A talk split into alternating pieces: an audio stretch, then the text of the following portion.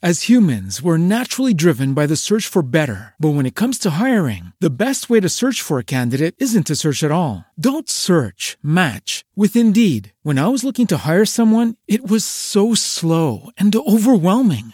I wish I had used Indeed. If you need to hire, you need Indeed. Indeed is your matching and hiring platform with over 350 million global monthly visitors, according to Indeed data, and a matching engine that helps you find quality candidates fast. Ditch the busy work. Use Indeed for scheduling, screening, and messaging so you can connect with candidates faster. And Indeed doesn't just help you hire faster. 93% of employers agree Indeed delivers the highest quality matches compared to other job sites, according to a recent Indeed survey. And listeners of this show will get a $75 sponsored job credit to get your jobs more visibility at Indeed.com slash podcast. That's Indeed.com slash podcast. Terms and conditions apply.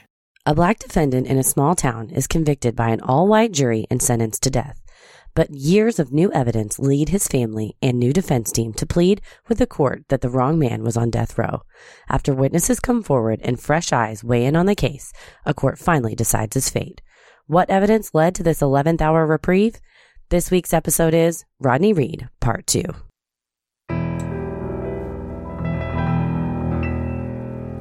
A bump in the night, your heart fills with dread.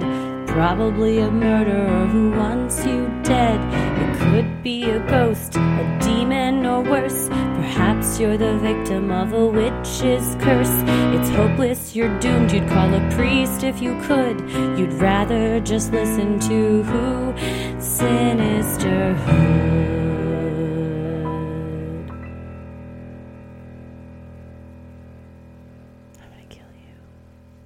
Tommy said we should start this episode with a sound effect. I mean, every time.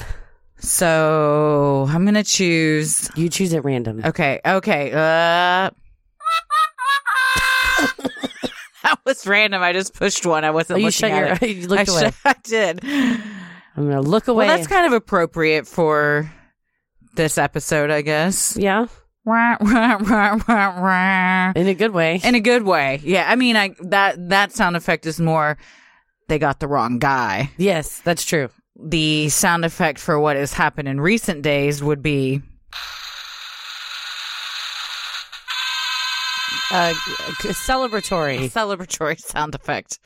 Not totally out of the woods yet, but No, but we should just start up top that there is a indefinite stay of execution Yes. for Rodney Reed. Thankfully, the writ of habeas corpus, the petition for writ of habeas corpus, did some did some moving and shaking within the upper echelons of the Texas justice system, and now it will be remanded down to a lower court to reinvestigate some of the, uh, the evidence that we'll go over today. yeah. Also, Heather sounds like that episode of Friends where Phoebe Oh, uh, sexy voice. Hi. has her sexy voice and Hi. she she can actually that's such a good episode where So she can funny. start singing well and then she Mhm. loses it. Hi, everyone. Smelly cat, Smelly cat. smelly cat. Hi, it's Heather. Yeah. I feel like I should take requests for love songs like Delilah. Uh, to do. Delilah, love Delilah. Hi, you're listening to Heather on the air. Her son died by suicide, and it was the saddest thing. A And few she years shared it on the air, right? Yeah, She yeah. talked about it? happened a few years back. Very sad. It's Delilah nationwide, or is that? I think so. That's the nationwide. For those thing, of you not in the U.S. or where Delilah syndicated, she's a late night radio hostess who talks with a very pleasant sounding. This is Delilah. Yes. Call in with Come your on. problems. and people would, well, and people would call in and say, Delilah, I'm driving across the country and I miss my wife. And uh, I'd like for you to play a Fleetwood Mac song for me. And she's like, I'll play this for you right now. But she wasn't phone sex operator. She was very comforting and just had a very soothing voice. And good advice because she would be like, yes, she know, liked to give advice. She was very empathetic. Those that are far, you know, those that you love are far away. They're never far away if they're in your heart. Yes, Here's a song exactly. Is she still around? Does she still do it? I, I don't know. That's a Man, I haven't question. listened to radio in a minute. I listen to NPR on the drive-in. Yeah, I don't. I'm I'm I'm Spotify all the time. All day, every day. All Although, day, every day. Apologies for those of you who tried to listen on Spotify. There was some kind of glitch. We looked into it with our podcast provider, and they just said it's a thing that happens with Spotify. They can't really do anything. We are up there now, it was but delayed. it was yeah like a 48 hour hiccup. So for those of you who asked, it wasn't just you. You didn't do anything wrong. no, It was Spotify. it was, Spotify. They dragging were their feet. spotty. no. Oh. Wait a minute. Hold on. oh no. It's a for Okay, the reason I burn- don't know what no, I'm no, no. You just burned yourself. You just told a joke and then you just gave like a that No, was a I, bad I sound was because I thought it was a stupid joke. Okay, good. Um, the thing with the sound effects box is all of the buttons just have little icons above them. Yeah, So I'm not really sure what I'm playing when I get it. For example, this is just a dude that looks like he's running. Let's see what this one is. That it's a circus. So who knows if that's what's going to come out when you look I thought that that would be like a like foot footfall. Yeah, that's what I Like thought when too. Speedy Gonzalez runs away. this one, I don't even know what the what is that. what does it look like? No idea. Let me see. The one below the guy running. It looks like a alien, maybe a ghost, could be a Is it a owl. frog? Play it. what is that? How do you? I have no idea that that would have come out. Maybe it's oh, it's a shocked face. It's a scream like the Munch Oh. Ed, Edvard Munch's oh scream. yes, okay. One That's of my is. favorite paintings of There all you go. time. Did you see on, on the internet people made it look like a dog? Yes, and then I was an idiot and was like, "This does look like a dog. I've never seen that." And then our friend Peyton was like, "Christy, they altered it. and I was like, "Oh Jesus, you're right. This been isn't what the photoshopped. original painting looks like at all." Oh no, you fell for it. I did. I did. Well, we are, like Heather said, going to talk about the trial today, the appeals, all of the updates that have happened just in the past 48 hours. Mm-hmm. That's when the the biggest news kind of happened. So, if you haven't listened to episode 1, we it's so interesting whenever we do Two parter. a two-parter because we can see on our the platform that we use to host the site what our downloads are there's always so many more downloads for the second part People just skip and to we the end. don't understand if people aren't listening to the first one or if people just like the second one so much that they download it multiple times we don't understand it but if I was listening to a multi-part thing, I would listen to both just so I understood all Yeah. the context. And this is one that you're going to want all the information. So go back and listen to the first one if you're just now joining us and then come back. Welcome. We'll be here. We'll be here. We're we not won't. going We're going nowhere. We We'll physically right can't leave. That's true. We're in your phone. We're trapped in these phones. Let us out. We're trapped in your phone. well, I'm Christy. I'm Heather.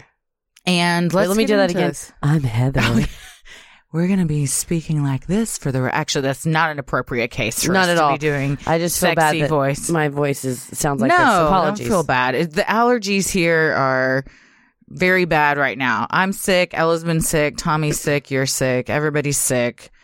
So apologies. So let's get into it. In 1997, Rodney Reed was charged with the murder of Stacy Stites. When the trial began, prosecutors alleged that Rodney had intercepted Stacy on her way to work between 3 and 5 a.m. on the night of the murder. Crime scene investigators scoured Jimmy's truck, which Stacy had been driving, and yet found no hair, fingerprints, or other evidence that Rodney had been in the car at all. The only forensic evidence indicated Jimmy and Stacy had been inside the car. Forensic experts at trial testified to what they called Cinderella's slipper in the case the presence of Rodney's sperm in Stacy's vagina. The prosecution alleged that based on the medical examiner's testimony, the sperm could only have been there as a result of sexual assault. The state claimed that because the spermatozoa were present, they indicated that the sexual assault had occurred at the time of the murder and not the previous day, as Rodney claimed. Yeah, I think this is where the prosecutors sort of misled the jury in the medical part of this and the scientific part of this. They insisted and they that those that they had testify that later it came out they weren't they were professionals in the field but not quite experts testified that without a doubt sperm cannot last more than 23 hours but so much scientific literature has come out since that it can last for multiple multiple hours days That's 72 interesting. hours I didn't know that that information had come out in the past 10 years or so. I thought that that had mean- been around. Oh, the the finding, the scientific finding that Yes, it can yes. last longer. Yeah. Yeah, I thought that that was kind of always known, but Well, I at the time, not. it seemed like from the medical examiner's later testimony, it seemed like at the time he knew that it was possible, but it wasn't lying by omission. Well, and it was almost like not his re- uh, report and findings were sort of twisted at the trial. I mean, uh, you're the prosecutor. That's what you want to do is make it sound like the worst possible. And this is the only, the only way it could have been there is it had to have been at three o'clock in the morning. But he said, you know, at the time, it wasn't well known and it has become more well known now, but that it was possible. Yeah, nowadays an expert could not get on the stand and say that and anyone believe that they were credible at all. They would have rebuttal, yeah, left, right, and center. The prosecutors called this Cinderella slipper because it basically placed Rodney with Stacy at the time of her death. This, however, has since been refuted. The prosecutors also asked the medical examiner, Dr. Roberto Bayardo, for an estimate of Stacy's time of death. He estimated that she was killed at approximately 3 a.m. However, he has since recanted that testimony and emphasized that his testimony was merely an estimate, not an exact time of death. Yeah, he didn't know that they were going to use his guess as a. The medical examiner said she definitely died at 3 a.m. And he said, Oh, no, no. I said she She could could have, have. approximately died at 3 a.m., but I'm not totally sure. And he's Isn't not it a the- forensic pathologist. He's a medical So the medical examiners cause of death, not time of death. Okay. Okay. On May 18th, 1998, Rodney Reed was convicted of rape and murder by the all white jury after the prosecutor struck the only two black jurors from the venire panel. So it probably is safe to say he did not receive a fair trial. No, in and a very rural, we already established in the first episode, uh, a town that was not progressive. A lot of racism was still going on at the time. we have received some DMs as well for people from that area that said the Things char- have not changed. Your characterization is accurate. Yeah. And here are some uh, very unfortunate things. And I'm, uh, you know, in the message, apologize. And it's sad that that's still going on in 2019. Yeah. But So yeah, he did not have a jury of his peers, which is the whole reason we want a jury. Correct. So a jury of your peers can hear the information and decide your fate. And it doesn't necessarily mean an all black jury or an all Hispanic or Latino jury. It means a cross section of the community. it should be a sample of the community, which I suppose Bastrop is pre- predominantly white, Mhm. but you want a jury of your peers. And it's interesting that the defense would not have fought to have some black jurors. Well, you can't choose that. Like you, jury selection is Well, right, they're striking for it's cause. striking, or for you can also just have a peremptory strike where you can strike for any reason that's not race based. So, in theory, if you can have a colorable reason that's not based on race of why you struck these people. So, for instance, say one of the two black jurors looked at their watch and it wasn't because they were mad or annoyed or whatever, but then the prosecutor struck that black juror and said, uh, I struck her because she looked at her watch and it made me think she was impatient. So I thought she wasn't going to pay attention during the trial. Well, he didn't say, I struck that woman because she was black. Right. But But they're looking for Underneath any, it. any little thing that they could. A classic point to a example that reason. they, they always bring out in law school is somebody picked their jacket up. And you say, oh, they, they were holding their jacket. They were ready to leave. They were being impatient. They didn't want to sit through this trial. They weren't Interesting. going to give my defense the state the attention it needed. So I struck them. It's interesting that unless you know that they are looking for those things, you wouldn't think that any little thing you do is being analyzed Scrutinized. and you're already under a microscope from the Mhm. second you walk in that room. Mhm. Well, the question jurors are asked during a trial is Did this person commit the alleged act with the required mental intent? All evidence presented at trial must be relevant to that question. However, the question to jurors when sentencing is Will this defendant be likely to commit more violent crimes in the future? This means that prosecutors can introduce evidence that they argue indicate that the convicted would likely commit crimes against others in the future. So that's what it sort of opens the door. And we've seen that in several other trials we've covered where like we saw it in and- Botham Jean. in Botham Jean's case, where all of a sudden these text messages between Amber Guyger, where she was ha- making racist statements or making comments about the apartment complex, things like that, where will this person be likely to commit these type Yes. of acts in the future? So a lot of stuff gets introduced at sentencing that is never mentioned during the trial. Yes. Which we're going to see happens here. Yes. At Rodney's sentencing, the state initially used his previous arrest for rape in Wichita Falls against him, despite the fact that he was tried and acquitted for this crime. The prosecution also presented evidence of additional rapes supposedly committed by Rodney. According to KVUE News, once police had a match for Rodney's DNA found inside Stacy, they decided to test it against some of the other unsolved rape cases in Bastrop dating back at least 10 years. Several potential matches were found. Because he was already on trial for the capital murder of Stacy, these cases did not go to trial. However, the prosecution introduced them in the sentencing phase in an attempt to show the jury Rodney would be a continued threat to society if given the opportunity. So that is where uh, some people have used the the introduction of this information to say, "Oh, he's not innocent." You know, he's uh, possibly potentially done these other things, but the prosecutors wanted to bring this in as and in some legal experts have said this was like kind of sandbagging. These are cases that he wasn't convicted of. His attorneys have said, you know, what we have here are some allegations. On the one hand, yeah, sure, let's look into them, but there's argument that the prosecutors were maybe scrounging and trying to dig up as much as they could. For sure. On the other hand, these were women that weren't going to see any justice because That's also true. their alleged attacker was now on trial for a murder and they were never going to see their case go to trial. So when that happens, if you're raped by a guy while so uh, these alleged rapes happened when he obviously was not in jail but then they don't come out until he's already being tried for another case they don't get to see their day in court because he's already being tried for something else I think since this was in the sentencing and then he got sent, they were all pending and live, and I think they're all still pending. And because he was sentenced to death, the prosecutors kind of say, well, it's moot. Like he can't get any worse sentence than he has. right but those is the women risk- still deserve their day in court Talk to the prosecutor that did not bring the case, but it's arguably There was another one we did where that was that happened too. I can't remember somebody that had been convicted and then there was allegations against. Maybe him? it was some of the Ted Bundy stuff. maybe so. Like he was already serving time, so they didn't. Yeah, I Charge mean, I just like if somebody commits a murder, they're on trial for that murder, but then it comes out during that murder that they also killed somebody else.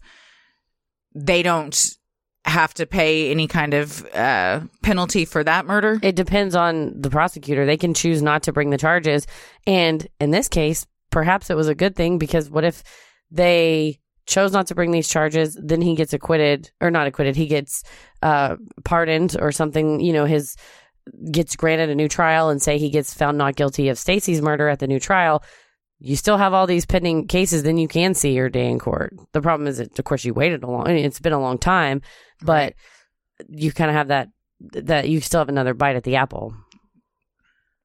One of these was the case of AW, a 12 year old girl who was attacked in Bastrop in 1989. AW was falling asleep on her couch when she was suddenly blindfolded. Her attacker then orally, vaginally, and anally raped her while repeatedly hitting her in the head and calling her names.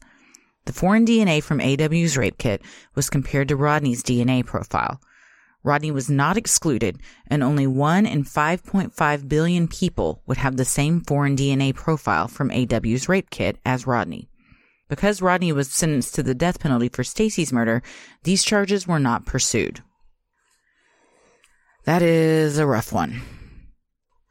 Yeah, and there's an article that shows the crime scene photos Oh, of I the can't. young woman's face, and it was pretty. She was bitten in the face, Mm-mm. so that may be another way. Not that bite mark testimony is completely accurate, but that may be a way to exclude or not exclude someone. they didn't test the the bite mark against anything already in the system. not from what I could tell. Interesting. There's not a ton reported on this, based because, Because she she's a was minor. A minor, but the amicus brief from the Travis County DA when the the his appeals were going to the Supreme Court, they summarized the sentencing and said, just so you know, these are all the allegations that came out in sentencing. So a lot of this information came from that, and then a couple of articles that have chosen to report on it. Another victim to testify during the sentencing phase was Lucy Eiper, Rodney's ex girlfriend and the mother of two children with Rodney. According to Lucy, Rodney was physically abusive and raped her all the time, including one time in front of their kids. This was pretty damning testimony. Yeah. Rodney later dated Caroline Rivas, an intellectually disabled woman. This relationship was also brought up during sentencing. When Caroline's caseworker noticed bruises on her body and inquired into the injuries, Rivas said that Rodney would hurt her if she refused to have sex with him. In another encounter with her caseworker, Rivas was, Walking oddly and sat down gingerly. When asked what happened, Rivas told her caseworker that the night before, Rodney had called her vulgar names, hit her, and then anally raped her. Rivas was swabbed as part of a rape kit. However, Rivas declined to be interviewed by a grand jury, so the case was dropped. This DNA provided the link from Rodney to Stacy's murder. We talked about that one in the first episode too. Yes. It's also again damning evidence. Yes. And again, it's somebody that's been accused of things that then it's doesn't make it okay that they are sentenced to death for something that they didn't do. Right. It also doesn't mean that they shouldn't face consequences for stuff they've done. Absolutely. But his attorney from all these said, you know, it's allegations and we'll deal with them after we get rid One of the death penalty. time. Yeah. Six months before Stacy's murder, Vivian Harbottle was walking home beneath a train trestle. There, she alleges that Rodney raped her, and when she pleaded for her life for the sake of her children, he laughed at her. Foreign DNA from her rape kit could not exclude Rodney, and only one person in 5.5 billion would be expected to have the same DNA profile. Well, if I was a betting woman, I would say the odds are not in his favor for that yeah. one. His uh, attorneys also say, you know, that was old testing methods. And if we were able to test them in new methods, it may come out differently. So, So if charges are pursued against him for those, most likely the DNA will be retested. retested. I would think so. As humans, we're naturally driven by the search for better. But when it comes to hiring, the best way to search for a candidate isn't to search at all. Don't search, match with Indeed. When I was looking to hire someone, it was so slow and overwhelming. I wish I had used Indeed. If you need to hire, you need Indeed. Indeed is your matching and hiring platform with over 350 million global monthly visitors, according to Indeed data, and a matching engine that helps you find quality candidates fast. Ditch the busy work. Use Indeed for scheduling, screening, and messaging so you can connect with candidates faster. And Indeed doesn't just help you hire faster. 93% of employers agree Indeed delivers the highest quality matches compared to other job sites, according to a recent Indeed survey. And listeners of this show will get a $75 sponsored job credit to get your jobs more visibility at Indeed.com slash podcast. That's Indeed.com slash podcast. Terms and conditions apply. Everybody in your crew identifies as either Big Mac Burger, McNuggets, or McCrispy Sandwich. But you're the filet fish Sandwich all day. That crispy fish, that savory tartar sauce, that melty cheese, that pillowy bun. Yeah, you get it. Every time. And if you love the filet of fish, right now you can catch two of the classics you love for just $6. Limited time only. Price and participation may vary. Cannot be combined with any other offer. Single item at regular price. Ba-da-ba-ba-ba. Prosecutors then offered evidence about an attempted rape nearly six months after Stacy's murder. Linda Schlueter was 19 when Rodney asked her to give him a ride home around 3:30 a.m. Reed directed her to a remote area where he attacked her. After a quote prolonged struggle, Linda asked Rodney what he wanted, to which he replied, I want a blowjob. Linda said, You'll have to kill me before you get anything. Rodney's alleged response was, I guess I'll have to kill you then. When a car suddenly approached, Rodney allegedly got spooked and fled, sparing Linda's life. And that was, she reported it and then was shown a photo lineup and was able to identify him and also was willing to testify as part of that. And th- so this one came out prior to him being picked up for the murder of Stacy. Yes. And she was willing to testify in a case unrelated to Stacy's if her case went to trial. Is that what you're saying? What do you mean a case unrelated to, like in her own? Yes. Oh yeah, definitely. She, I mean, she was interested in. She reported it to the police and was interested in pursuing. So charges. because she because this happened before he was picked up for it, why why didn't it go to trial before the stuff with Stacy? they the incident happened six months before, and then they. I don't think that they found him until like sh- he was still in the wind by the time. Then they picked him up for Stacy's murder and then matched to her. Gotcha. The prosecution attempted to establish a profile of Rodney's victims. Three victims, Connie York, Lucy Iper, and Linda Schlueter, were all around Stacy's age at the time of their attacks. Four victims were attacked in Bastrop 12 year old AW, Caroline Rivas, Vivian Harbottle, and Linda Schlueter. In fact, the latter two were abducted along the same route Stacy took to work and around the same time that Stacy likely went missing, 3 a.m.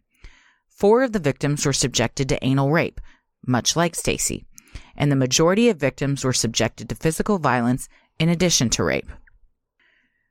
Rodney and his family vehemently deny he attacked any of the women who testified at sentencing. Rodney's legal team has also requested retesting of the DNA samples using modern techniques on any physical evidence relating to these cases, even offering to pay for the DNA testing to clear up the accusations. Well, then hopefully, if it comes to that, all of that will be done. Be settled, and and they've. I would assume that the DA's office or the uh, police have maintained all the samples, maintained all the evidence. Yeah. and it sounds like some of the victims, at least, are willing to testify. Mm-hmm. So hopefully, if if it turns out that that's that he's a viable suspect, then they get their chance at justice as well. So AW, if that happened in 89 and she was 12, she'd be 32. Uh, no, she was twelve in eighty nine. She's older than that. She would have been born in like the late seventies. If you're 12 and 89, man, I'll tell you what, I've never been good at math. So if you're especially 12 and can't do it 89 on You were born fly. in seventy seven, so Oh, well, okay. I was born in 79 and I'm 40, so she's probably 42. hmm I don't know that you would forget that. No, I don't think so. I'm interested to see if after all this time, if, if, I mean, because there's no statute of limitations on rape in Texas, correct? Correct. And I don't know when that law kicked in, but I think I was trying to do the- some research on this. If you're in prison for something else, if the statute of limitations tolls. So, like, if you commit a crime in Texas and then you leave the state and say there's like a two year statute of limitations on that crime and you leave the state for three years and then you come back, they say, Oh, you're back. Okay, well, we still have two more years to prosecute you. And so I think there's, I'm not entirely sure if there's tolling while you're in jail. Oh. But if there's no statute of limitations, would that matter? It would depend. I would think you. So, like, say there was an eight year statute of limitations on rape until 1995, and now there's no statute of limitations. Oh, I see what you mean. then I think that things that are committed before that are subject to the earlier one. Although I could be Oh, speaking out of turn. Frankly, there was so much evidence in this case, I wasn't able to do as much legal research as I was just.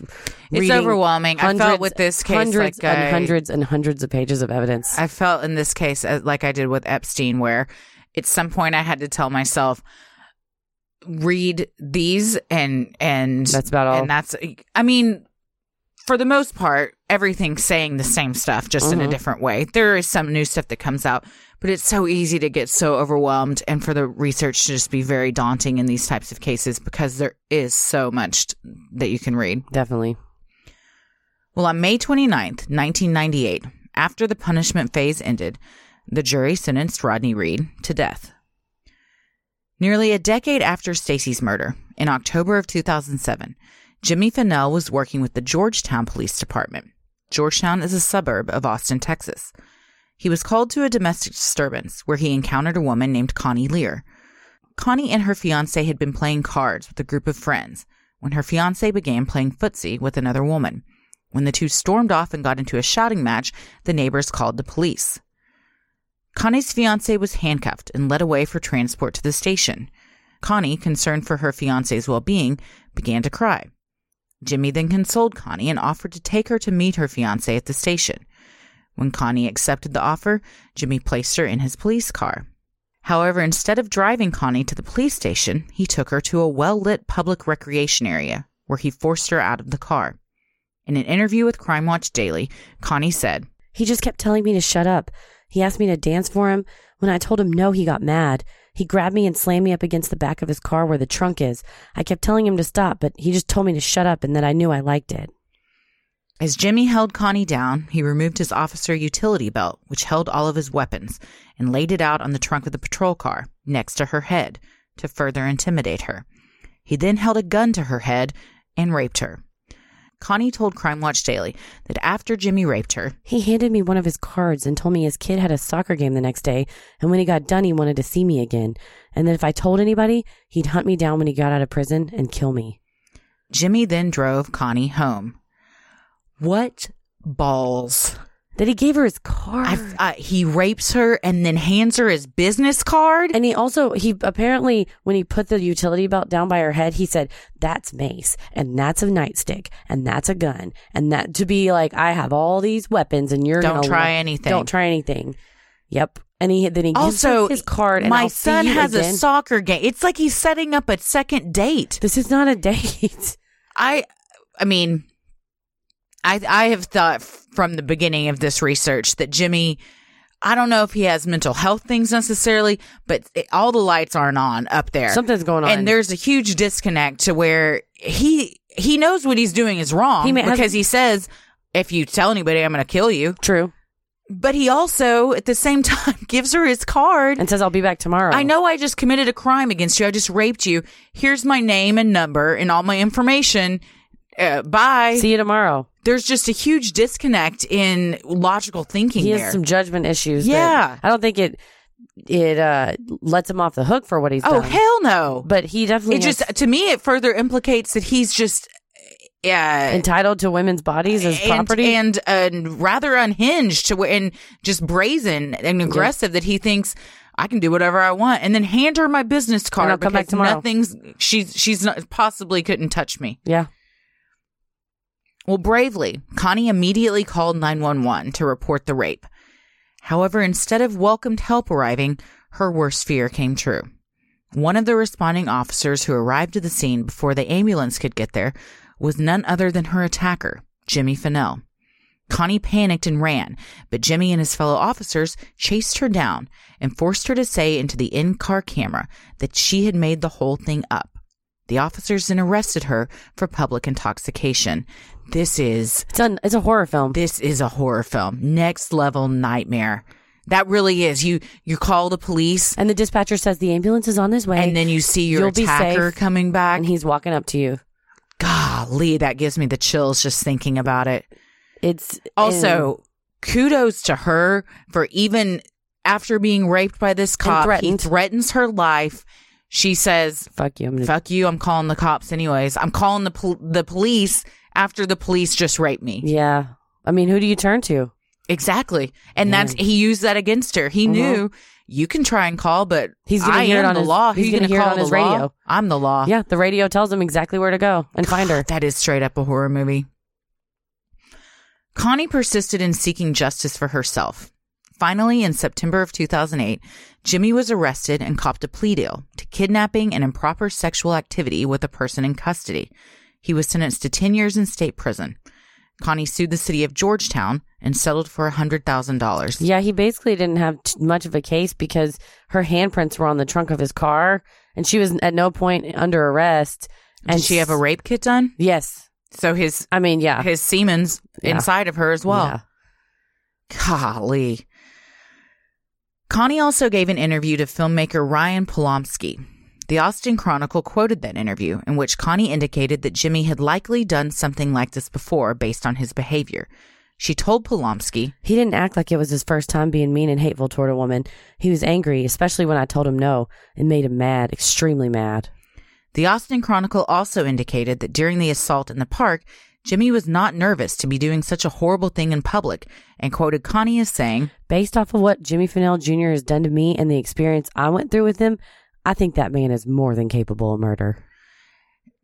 to to be in uniform, pull over in a well lit public area, and rapes someone on the trunk of your car out in just the middle of everything.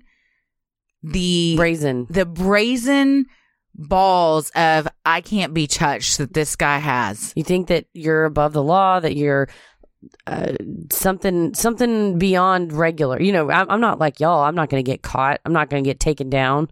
And then it sounds like his friends helped him Well, out. he of course he thinks this. He He just got- raped and murdered, or he, he did he ra- he sodomized and murdered his fiance and wasn't caught because of who he was with the law.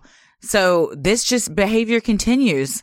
Why would anyone think he was going to stop that? for sure. And the fact that I guess finally they were able to track him down and say, "Did you do that?" And he had to plead guilty. You know, whenever somebody, you know, there's her fingerprints are on the car. She could describe him. She had his business card. This was one where it was smoking gun kind of evidence. He had to plead to Yeah. it. In the intervening years, multiple other women have come forward claiming that Jimmy Fennell has done something similar to them. In its investigation of the rape of Connie, the Williamson County Sheriff's Department uncovered evidence of another rape by Jimmy Fennell. In March of 2007, Jimmy had arrested a victim, identified only by the initials BA. He then strip searched her in front of two other male officers, drove her to a park in the middle of the night, and raped her. So he is a serial rapist. Yes. 100%. Yes. And he his behavior as a police officer was obviously he took his badge and used it for his own vengeance and for his own personal pleasure. Absolutely. There were other reports of Jimmy misusing his position as a police officer to sexually pursue women, including ogling a woman who he pulled over and forcing another woman he pulled over to take off her clothes and dance with him, saying to her, It's not like I'm going to rape you or anything. Jimmy threatened yet another woman who asked how she could keep from having her kids taken by CPS by telling her he could, Bend her over the couch and fuck you.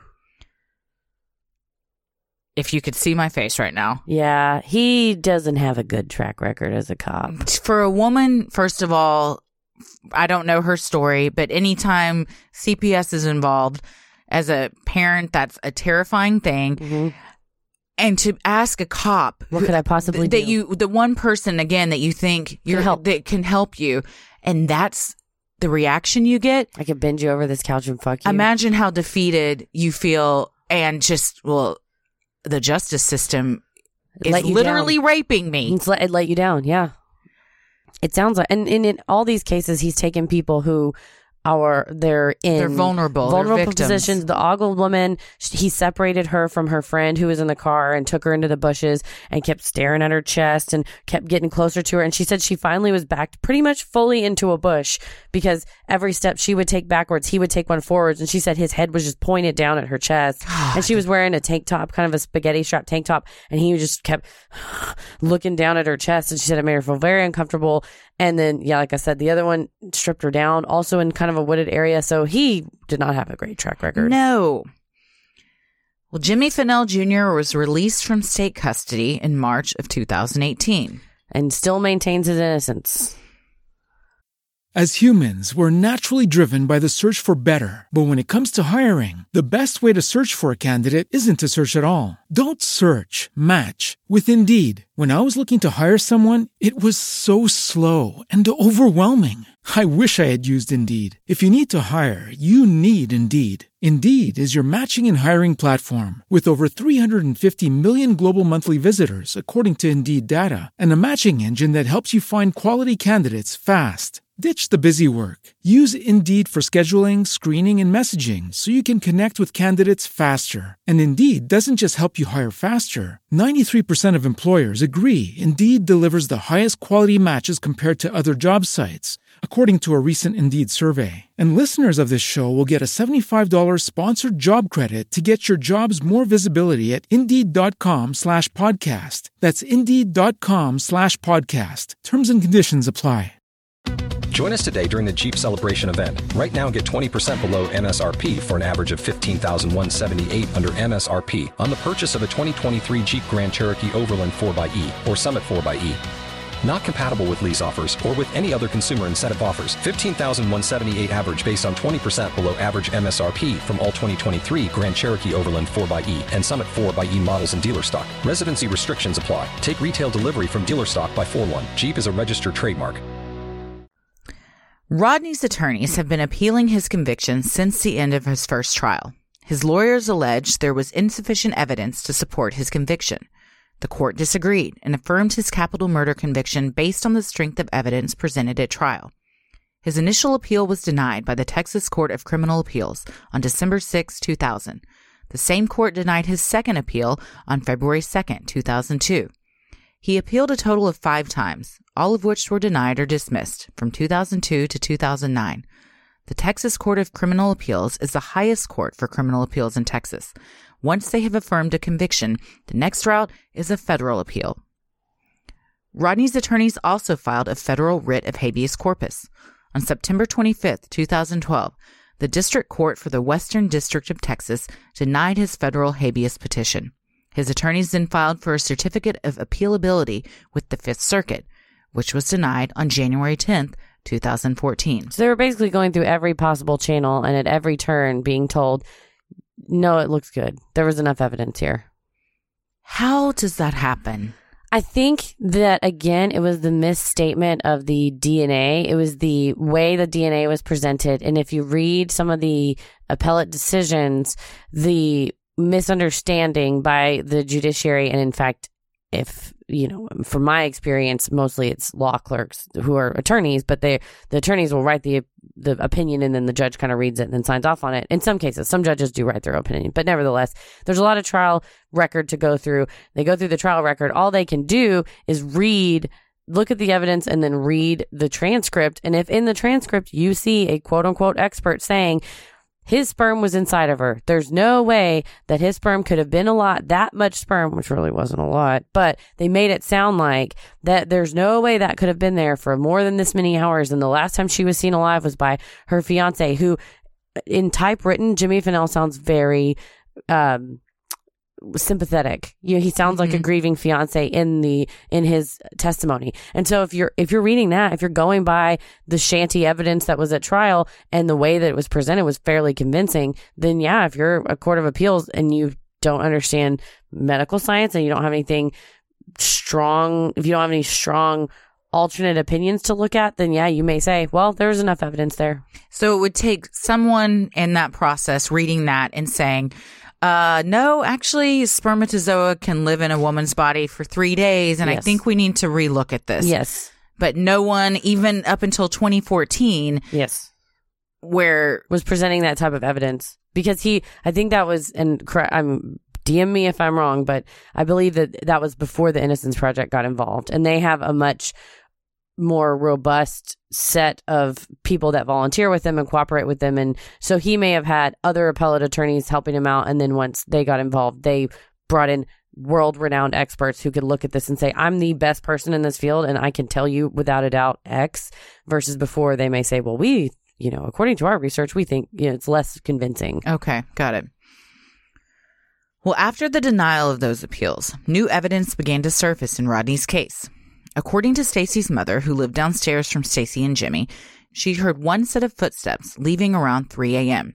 She assumed it was Stacy taking the couple's only car, Jimmy's truck, to work. But for those who believe Jimmy may be the killer, how would he have been able to return to their apartment with no truck, as his truck was found in the Bastrop High parking lot on the day of the murder? Rodney's appellate attorneys believe they may have the answer.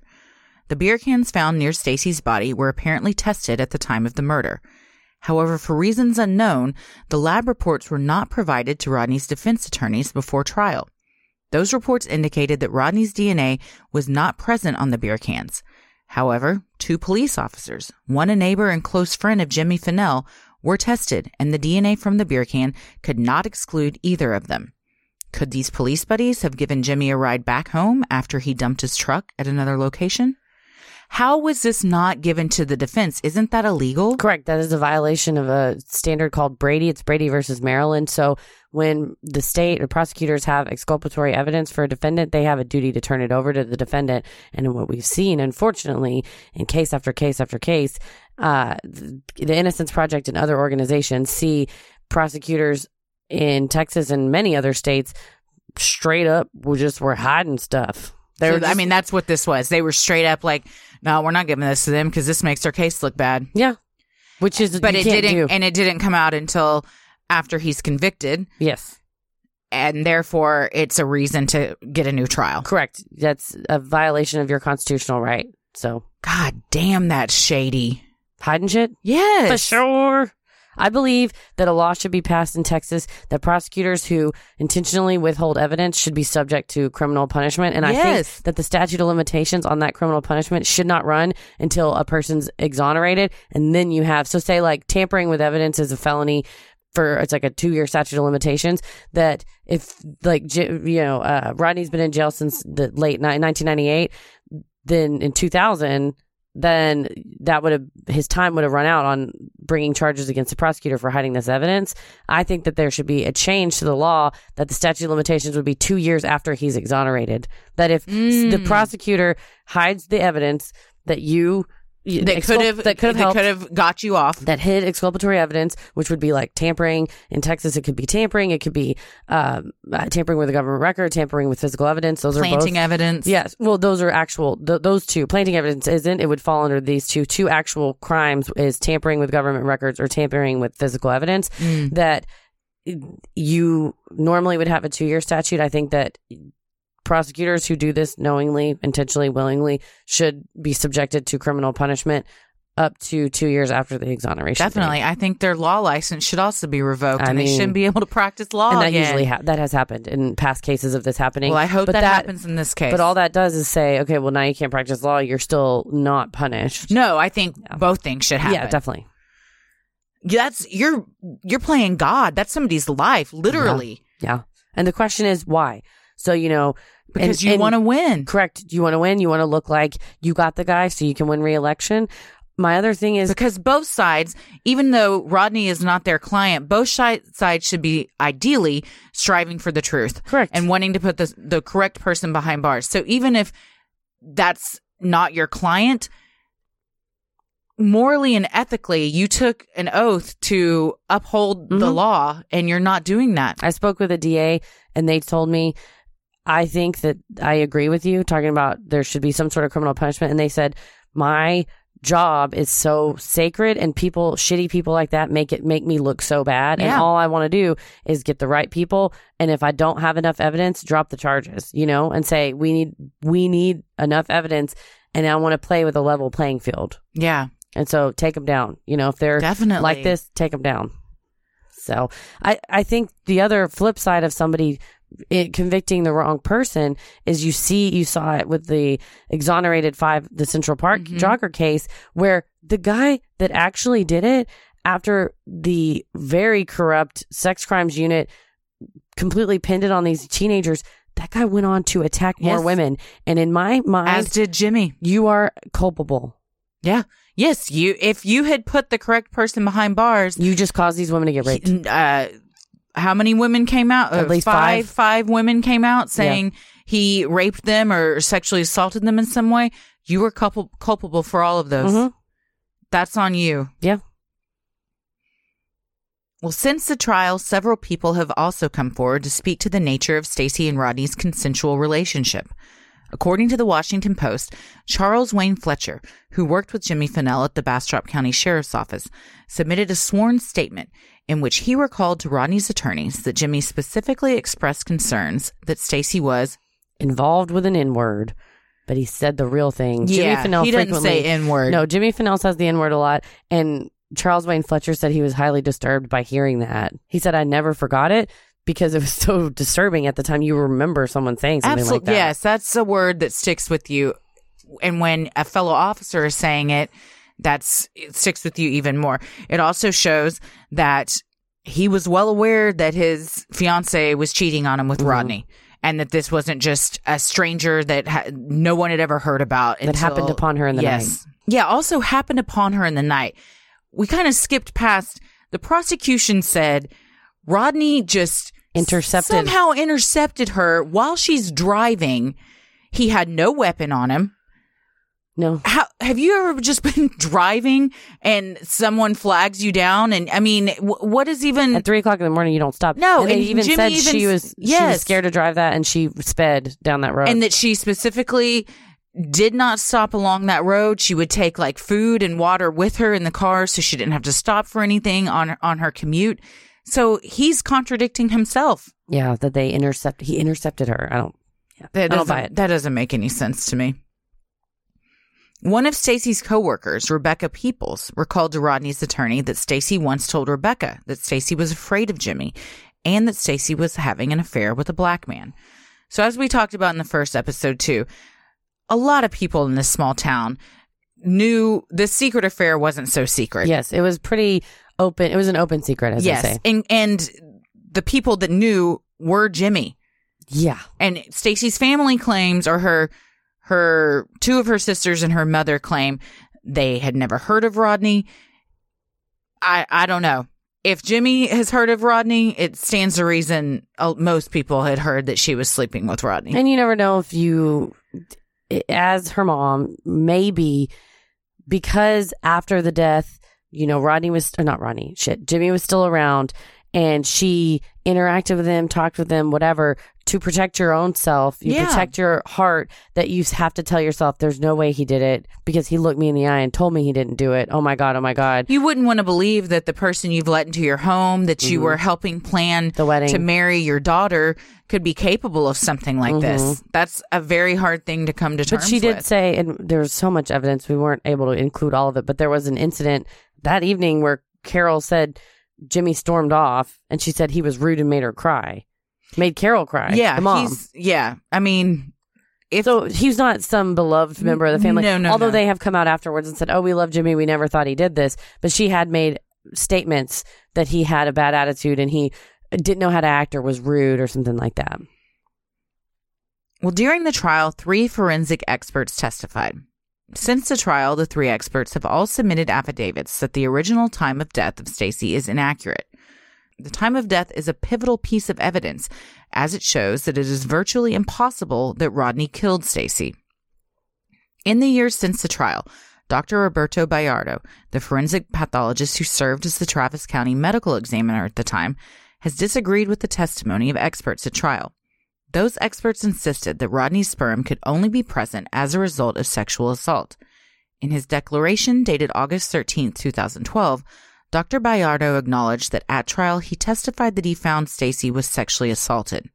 However, he now states that his estimated time of death was just that, an estimate, and that it should not have been used in an accurate statement of when Stacy died. He goes on to add, In my professional opinion, pinpointing a precise time of exactly when Miss Stites died would have been and remains impossible. Further, the sperm found in Stacy's body could have been there for over 24 hours. Prosecutors at trial argued that spermatozoa cannot remain intact for more than 24 hours. However, Dr. Bayardo is aware of medical literature where spermatozoa have survived inside of bodies for days. Further, Dr. Bayardo now says The presence of spermatozoa in the vaginal cavity was not evidence of sexual assault. There was no indication that the spermatozoa were placed there in any fashion other than consensually. The fact that I found very few, as stated in the autopsy report, of the sto- spermatozoa in Miss Stites' vaginal cavity suggests that the spermatozoa was not deposited less than 24 hours before Mrs. Stites' death. it's a lot of spermatozoa. Yeah, and I think, I mean, because he's trying to be The word, accurate, because, the like I said, correct. There was a very There small was a very amount. small amount of spermatozoa, a lot of word of spermatozoa. He just said it a bunch of times in his written statement, but I think he was trying to be precise. and and I appreciate that. And yeah, it's definitely shows that the timeline does not add up. Correct. The testimony at trial was if there was that much sperm, it had to have been less than 24 hours, but it was 3 Mm-hmm. And like he said, it could have, th- he had no indication otherwise. Right. But they sort of misun- misinterpreted what he had said. Well, finally, Dr. Bayardo concluded that Stacy was sexually assaulted in her rectum. He noted that smears from her rectum contained only microscopic trace amounts of spermatozoa. He further described that her rectal penetration did not resemble penile penetration, but was more akin to object penetration, specifically with something shaped like a police baton. Dr. Bayardo says, Had I been asked at trial if spermatozoa and or seminal fluid had been found in Miss Stites' rectal cavity, I would have said that it had not, consistent with the autopsy report. So you frequently see people arguing against Rodney, saying, oh, well, there was semen in her rectum, which there wasn't, and the trace amounts of spermatozoa in her rectum was likely from leakage from her vaginal Mhm. cavity, is what. Uh, and that's because the crime scene investigators started going in and swabbing stuff and it wasn't done properly that There's they could have mixed it yes. yeah Can you not on the stand offer information that you haven't been asked that direct question? no you can only answer the questions you're asked So you can't even weasel it in there somehow? They would just Mm, strike it from you the could record? try to they would say non-objection they would cut you off and say objection Yeah, yeah. non-responsive Additionally, outside forensic experts have looked into the case. World renowned forensic expert Dr. Werner Spitz is one of several renowned pathologists who have, according to the Innocence Project, concluded that Reed's guilt is medically and scientifically impossible. renowned forensic expert Dr. Michael Baden, best known from the HBO series Autopsy, agrees that Stacy's time of death was not between 3 and 5 a.m., as prosecutors alleged. Jimmy Fennell admitted that Stacy and he were alone together in their apartment the evening before her body was found. Physical evidence supports that as a more likely time of death. Dr. Baden points to the post-mortem changes in Stacy's body, like the pooling of blood in her face, neck, and shoulder, to indicate that she was killed well before she was found. Those fluids take multiple hours to pool in the body like that, indicating that Stacy was dead for hours before being transported to the site where she was found. That is something you can't argue. You can't argue with science. Pretty Yeah. hard to argue with science. And these guys have dedicated their entire Oh, lives. Dr. Werner Spitz is, uh, I mean, he's been involved in everything Jean from Benet. JFK, OJ, JonBenét. John Benet, the, uh, uh, I can't think of his name from the staircase, Oh yeah. that case. He, he is, he has seen it all. hmm And written books about it all. Oh, yes, yes. Well, Dr. Werner Spitz also reviewed this evidence after the trial and said, If the victim was sexually assaulted between 3 and 5 a.m., there would be more sperm found on slides. A normal sperm count is considered to be 15 million spermatozoa per milliliter. The amount of sperm found on the slides is more consistent with a longer interval between intercourse and the time the sample was collected. As I explain in my book, intact spermatozoa can be found in the vagina up to 72 hours after coitus. I'm a bit disappointed you didn't do that in a German accent. Oh, do you want me to do it again? if the victim was sexually assaulted. Isn't he German? Oh, I think so, yeah. I mean, he 100% has an accent. There's a some lot of big words B- big words. in that spermatozoa. yeah, yeah, yeah. As humans, we're naturally driven by the search for better. But when it comes to hiring, the best way to search for a candidate isn't to search at all. Don't search, match with Indeed. When I was looking to hire someone, it was so slow and overwhelming. I wish I had used Indeed. If you need to hire, you need Indeed. Indeed is your matching and hiring platform with over 350 million global monthly visitors, according to Indeed data, and a matching engine that helps you find quality candidates fast. Ditch the busy work. Use Indeed for scheduling, screening, and messaging so you can connect with candidates faster. And Indeed doesn't just help you hire faster. 93% of employers agree Indeed delivers the highest quality matches compared to other job sites, according to a recent Indeed survey. And listeners of this show will get a $75 sponsored job credit to get your jobs more visibility at Indeed.com slash podcast. That's Indeed.com slash podcast. Terms and conditions apply.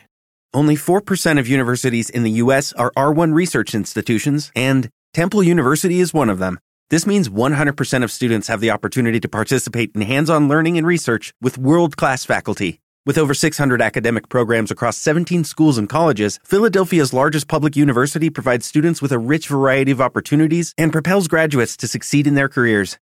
Temple University. Schedule a campus tour today at admissions.temple.edu/visit.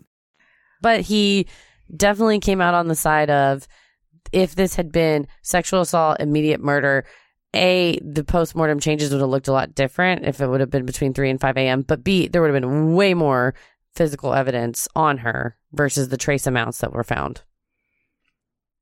Upon reviewing the crime scene photos, Dr. Spitz and Dr. Baden have concluded that Stacy was murdered before midnight on April 22, 1996, a time when she was home alone with Jimmy Fennell.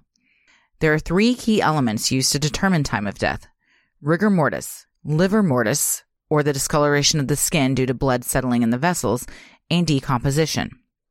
The lividity seen on Stacy's right shoulder, arm, and part of her face shows that she was lying face down for about four hours after death before her body was moved. Lividity that exceeds faint patches of discoloration and the fact that the discoloration did not move as is seen in Stacy's body shows the body was lying face down for greater than four hours. When she was found, she was lying on her back, where no areas of lividity were found. According to Dr. Spitz, The presence of lividity in these non dependent areas make it medically and scientifically impossible that Stites was killed between 3 and 5 a.m. on the date in question. Additionally, the level of rigor mortis seen in the crime scene video indicates that the time between the video and her death was much longer than the 13 hours prosecutors indicated at trial. So this is all a way to say the Innocence Project writ of habeas uh, petition has crime scene photos in it to illustrate what they're talking about. And lividity is when your face, it almost looks bruised or sunburned. Yeah. And so her face and her arm, where she would have been lying face down and where the blood, you know, your heart stops pumping. Sure. And so the blood settles there is in her face. Well, so say that happens, you're murdered, you lay there for an hour and somebody flips you over, then it'll settle back the other way. Mm-hmm. But once you sat there for a while, it's settled and it stays there because it's seeped out of the vessels and it won't move. So it takes about three to four hours to settle such that when you're moved, it won't move. It won't change the color of your face. Yes. And then when she was found, she was lying on her back, but there was lividity all in her face and arm, which showed that for at least three or four hours she was on her face. And then for another period of time, she was then on her back. Yeah, I think he killed her at home. Waited until His- 3 a.m. his- until she was supposed to leave for work, and then carried her down the stairs Yep. and called his buddies along the way Or called his buddies before he left or Yeah. whatever. Yeah. to meet him and help him dispose of her. Mm-hmm. Another theory that I saw from a investigator on that Crime Watch Daily. He's a retired NYPD detective mm-hmm. and a forensic expert. He actually thinks that she was drowned Oh. because she had something like 1600 however they measure measure fluid in your lungs that that amount of fluid in her lungs with a woman of her size should have about 600 Oh, wow. He thinks that she was drowned in the bathtub Oh. using the belt as a To, like, way hold to her down? restrain her yes wow. and because Jimmy told the cops like we said in the first episode that he and Stacy had showered together Oh. I'm wondering if they really had been in a shower bathtub together and things got heated and that's when he strangled her. Well, because he had, there's a whole nother section of evidence that we don't include because it's it, it's used in the petition for the writ for showing Jimmy's inconsistent statements and that he's lying basically. But he made a comment to investigators at the time. They said, "Oh, did you have sex that night?" Because he said, "Oh, we showered together, but we didn't have sex." And they said, "Oh, why not?" He said, "She was on the vitamin pill in her birth control pack, and she said that that makes her more susceptible to getting pregnant, and that we couldn't have sex." And they, of course, interview a gynecologist who said, uh, "What the fuck are you talking about? That's not a thing." Uh, there is no vitamin pill. That is there are sugar pills That- or the that's what she the, the off week pills. this placebo, whatever, off week pills or whatever. But she said there's no such thing as mega no, she pregnancy was probably vitamins. telling him so she wouldn't have to have sex yes, with him. Yeah, 100%. And so maybe she rebuffed him in the shower, and he says, "Oh, you'll f somebody else, but you won't f me." And then something. Ha- Who's to say? We don't know because you know, of course, he pled the fifth. But that's an interesting theory as far as having the liquid in the Mm-hmm. lungs. So he could have possibly, or just held her down in the bathtub and drowned her, and then to make it look like she had been uh, intercepted by someone on the road and strangled to death, he then strangles her after she's already Mhm. dead. I think that the markings indicate she was alive when the belt was around her neck. Mm, Interesting. Well, in 2010, a self described lifelong criminal named Arthur Snow was serving time for forgery in the Stevenson Unit, a state prison for men located about an hour and a half southeast of San Antonio. In a sworn affidavit dated October 29th, 2019, Snow explains how he was, Brought up to be prejudiced against black people. because according to Snow, Prison can be dangerous, a chaotic and violent place. he chose to join the Aryan Brotherhood, the whites only prison gang that aligned with his entrenched racist beliefs. I guess you have to join some kind of gang. Yikes. I mean, I think you do. I mean, I've never been to prison. The worst part of prison is the Dementors. I would join that gang For sure. over the Aryan Brotherhood. But yeah, I mean, I think if you're in prison, you you join something to help protect you because otherwise you're getting the shit beat out of you and you're also getting raped on a daily basis. Potentially, yeah, definitely. Well, as time went on, Snow rose in the ranks of the Brotherhood to become a respected member. Other prison inmates would often approach him for services like protection from other inmates.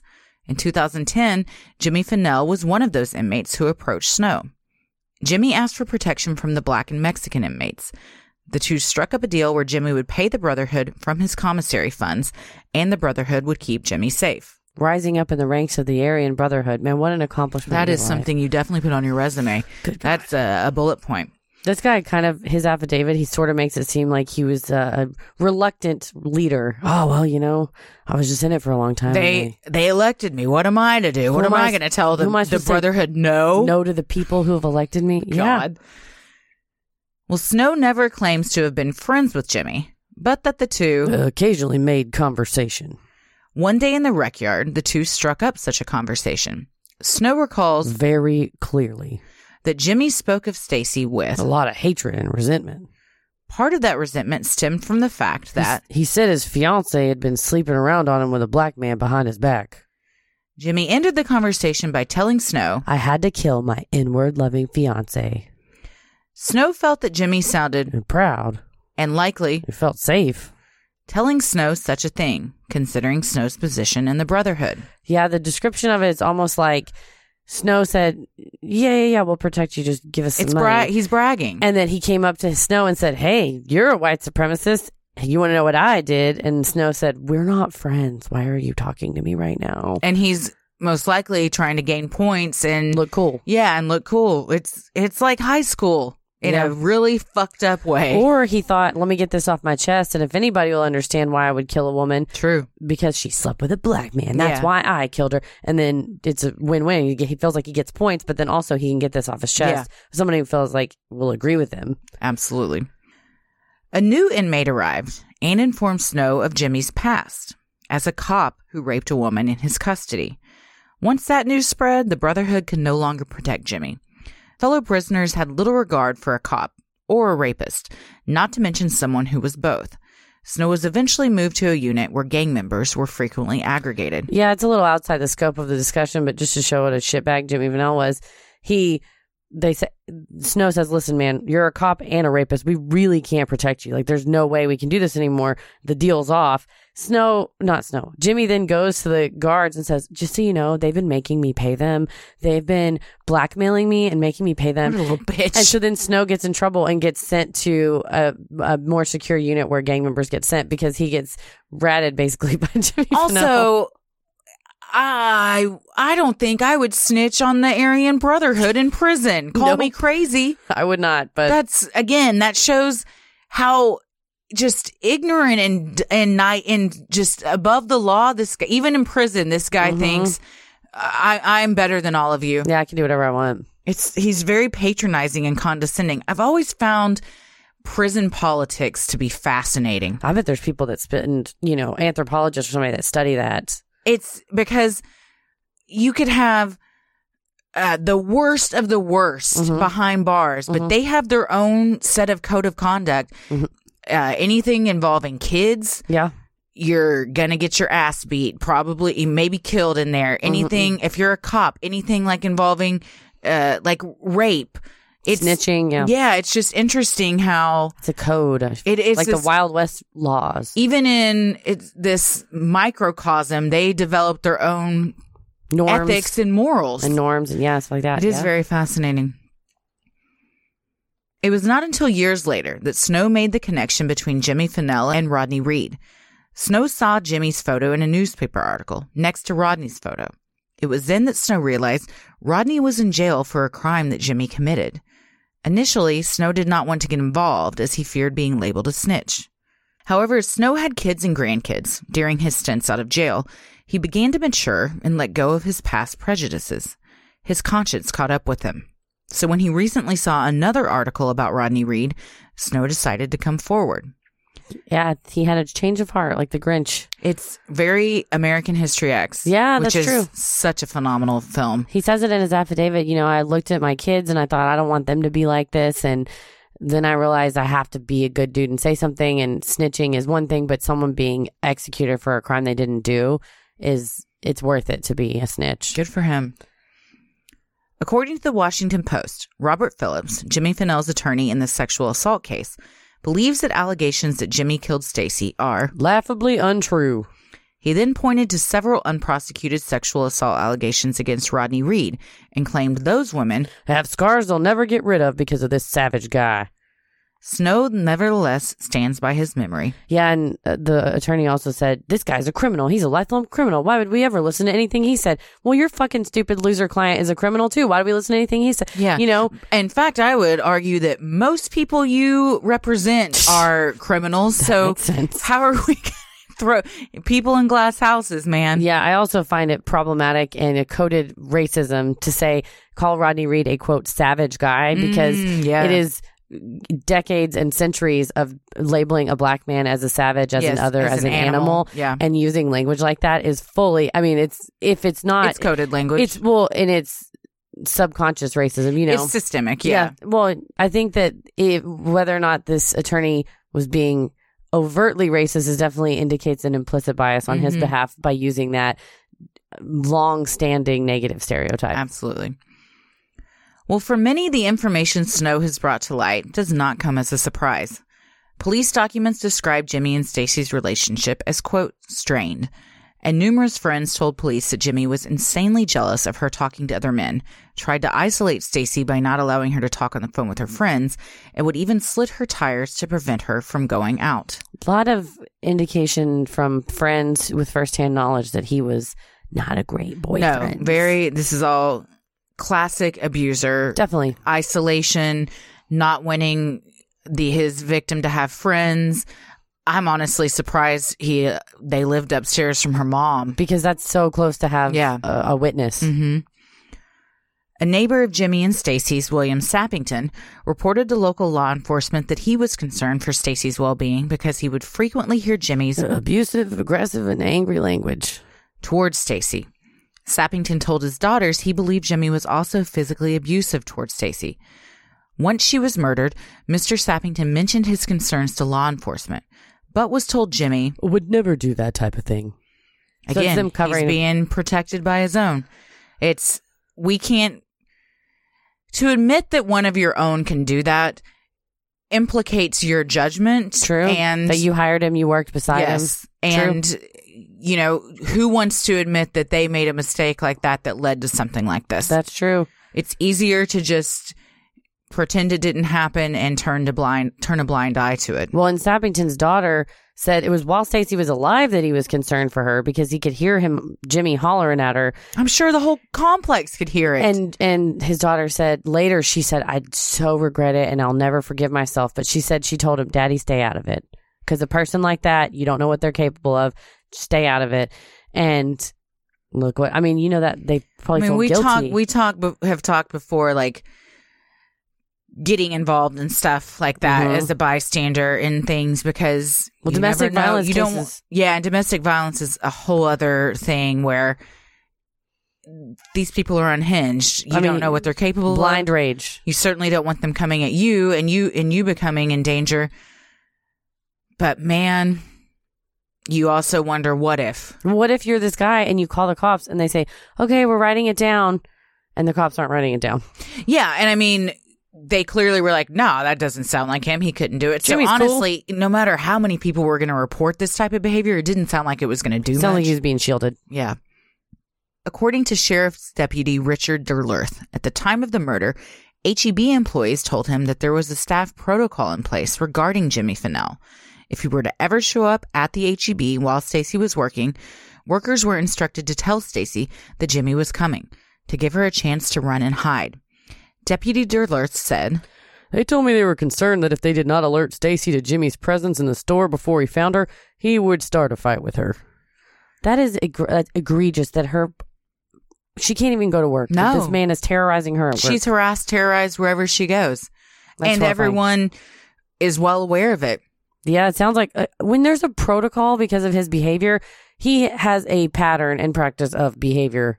And again, these people are thinking, he's a cop. Who are we going to call? The Yeah, cops? exactly. They Look just how said- it worked out for Connie Lear. Yeah, girl, all you can do is go hide. We'll tell you go in the freezer section. Well, after Stacy's murder, Jimmy began dating another woman in town, Pamela Duncan, who later gave a statement to police that called Jimmy Verbally hostile. She further discussed how racist Jimmy was, saying, Jimmy was extremely prejudiced. Before we started dating, I used to get my hair cut by a black woman. After we started dating, he wouldn't let me go to her anymore because he said her salon was across the tracks and that white women don't go there. with everything we discuss, find out, I just hate this man more. I am like, I couldn't possibly hate him more. Um, no, I was wrong. I can't. Yeah. And again, controlling, finding another woman, finding a way to control her. Yeah, absolutely. Man. Well, after the two broke up, Jimmy harassed Pamela, stalking her at her job by shining police cruiser headlights into the window while she worked at the Circle K. He did the same thing at her home. When Pamela started dating another man in town who delivered beer, Jimmy pulled this man over so much and gave him so many tickets that he was eventually fired from his job. Pamela felt afraid for her safety, saying, I felt like I was being constantly harassed and threatened, and there was nowhere to go. I finally filed a report with the police, and another officer came by, and he told me that they would make sure that Jimmy left me alone. A friend of mine later went down to the police station looking for the report I filed, and they couldn't find it. Things got better after I first filed the report, and the other officer came and talked to me, but the harassment did not stop altogether until Jimmy moved away from Giddings. As humans, we're naturally driven by the search for better. But when it comes to hiring, the best way to search for a candidate isn't to search at all. Don't search, match with Indeed. When I was looking to hire someone, it was so slow and overwhelming. I wish I had used Indeed. If you need to hire, you need Indeed. Indeed is your matching and hiring platform with over 350 million global monthly visitors, according to Indeed data, and a matching engine that helps you find quality candidates fast. Ditch the busy work. Use Indeed for scheduling, screening, and messaging so you can connect with candidates faster. And Indeed doesn't just help you hire faster. 93% of employers agree Indeed delivers the highest quality matches compared to other job sites, according to a recent Indeed survey. And listeners of this show will get a $75 sponsored job credit to get your jobs more visibility at Indeed.com slash podcast. That's Indeed.com slash podcast. Terms and conditions apply. Hey guys, it is Ryan. I'm not sure if you know this about me, but I'm a bit of a fun fanatic when I can. I like to work, but I like fun too. It's a thing. And now the truth is out there. I can tell you about my favorite place to have fun. Chumba Casino. They have hundreds of social casino style games to choose from with new games released each week. You can play for free anytime, anywhere. And each day brings a new chance to collect daily bonuses. So join me in the fun. Sign up now at ChumbaCasino.com. No purchase necessary. Group. Void prohibited by law. See terms and conditions. 18 plus. Here's what I think. There needs to be a full blown investigation into this Bastrop Police Department. Of what's what they were doing to protect this they're all man. fucking covering up for him, and and it, it's the whole if this then what. Yeah, and if they're willing to do this on such a big deal, imagine all the little transgressions that happen and all the racism that's going on behind the scenes Well, that no one's even seeing. Tr- and exactly. And finally, in 2007, you know, when Connie finally did report that Jimmy raped her, it was the Williamson County. So it was not like the city of, it was the county office doing an investigation saying, oh my goodness, there are so many other women who have had this happen to them. That the Bastrop County or that ignored. Bastrop's not the county, it's Williamson County, but that the police department in either Giddings or in Bastrop had ignored his behavior. All of those people need to be brought up on charges. I would think that at some point, the D- Department of Justice would look into this. I sure hope so. Well, in 2007, Jimmy's wife Ada showed up to work with bruises on her face and told coworkers they were from a result of Jimmy throwing a phone at her. Not a great track record. Don't marry this piece of shit. I mean, it's hard because you know, I mean, yeah, I'm not blaming her. It's I, I I'm sure he coerced his way into her life That like all with these all these other women. I hope I don't know if they're still together. I ha- I think they might be.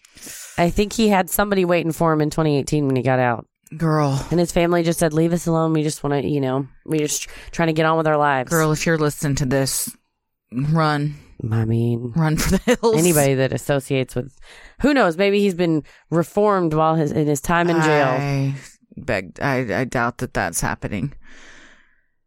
Well, there are several items of evidence that point to the crime scene being staged by Jimmy Fennell. First, a driver's side seatbelt in the truck was buckled, as if someone was sitting on top of it. This is a common practice for police officers as it keeps the warning bell from dinging so they can quickly jump out of the car. Yeah, because you would think if you're a cop and you're wearing a seatbelt and you have to jump out and go and chase somebody, you have to sit there. I didn't know they didn't wear seatbelts. I don't think it's a protocol, but I think it's a common practice. According to the I mean, it makes sense. Detective or Sergeant Kevin Gannon said it's a common practice, and he's it's also interesting that it's against the law to not wear your seatbelt, and they're all the driving law. driving around with a little loophole. but you know that ding ding ding is so fucking into Oh, dude! Sometimes I'll just have groceries on the passenger seat, and Mm-hmm. it'll ding ding ding at me. I'm like, they're it's. I just eat a lot. They're just my groceries. judging me. I know they weigh the amount of a small child, but it's just my food. Stop judging me. Well, second, Stacy's fingernails were cut super close, inconsistent with a woman preparing for her wedding. Retired NYPD homicide detective and consultant Sergeant Kevin Gannon believes this was in an effort to remove any evidence under her fingernails which could have resulted from a struggle with her attacker. Especially if the uh, house, their apartment was not searched. Absolutely. This is the same man that also thinks she was drowned. Yes, and he's the one that said that that's a common police practice with the seatbelt. Third, the placement of her body at the crime scene indicates it was staged.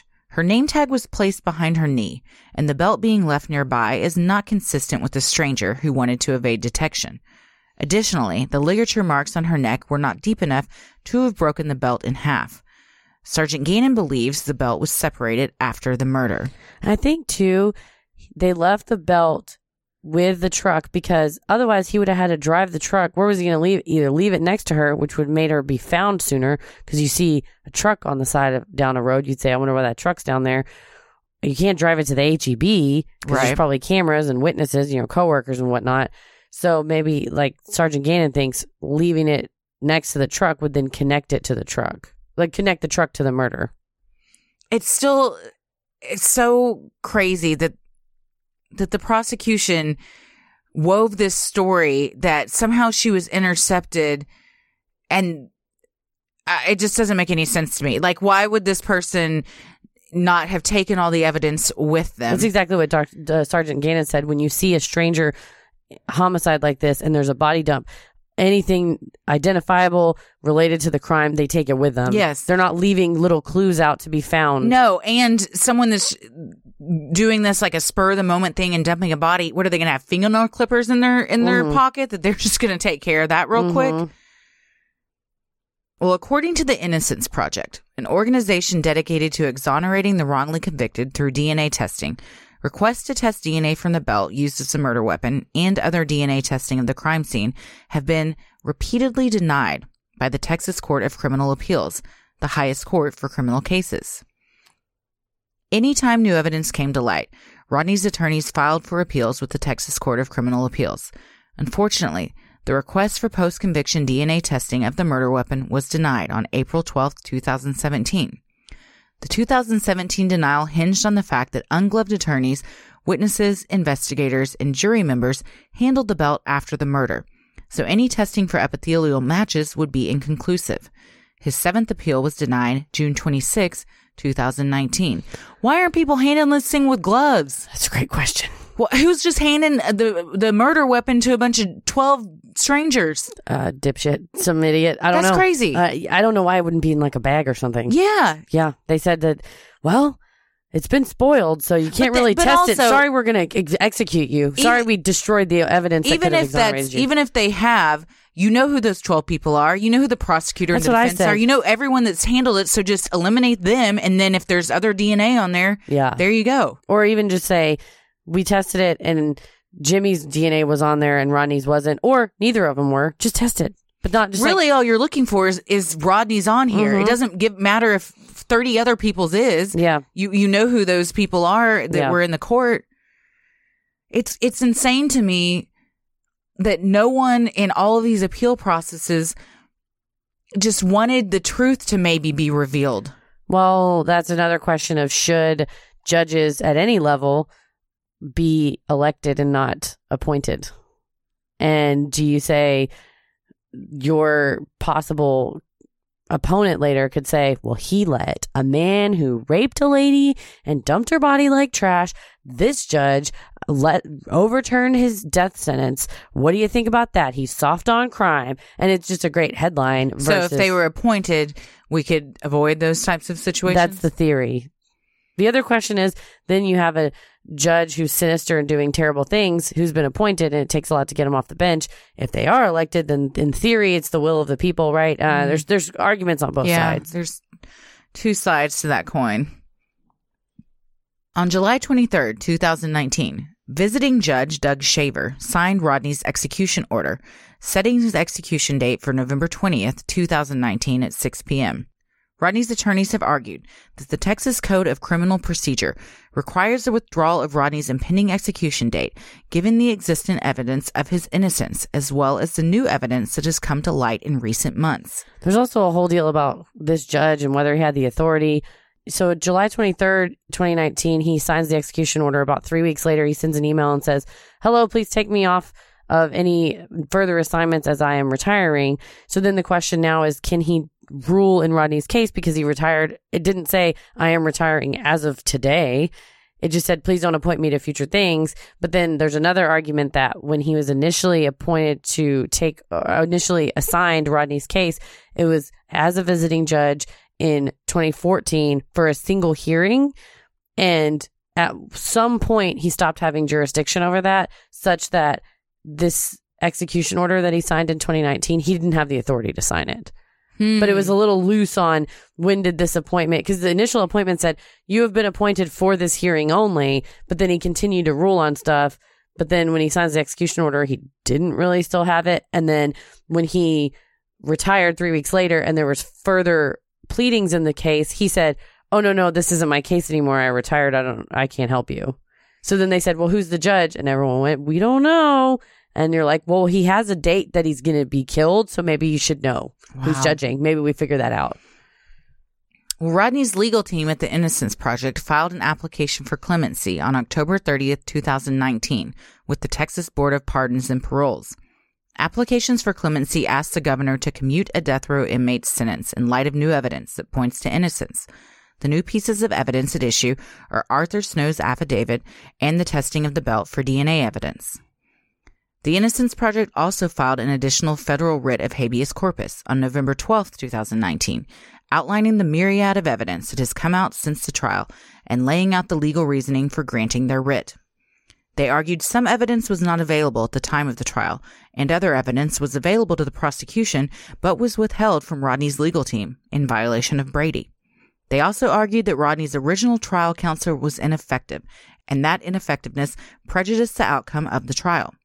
Ultimately, the filing asks the court to vacate Rodney's conviction and death sentence, or alternatively, remand his case to the district court for an evidentiary hearing. This is a very thorough laying out of all of the evidence.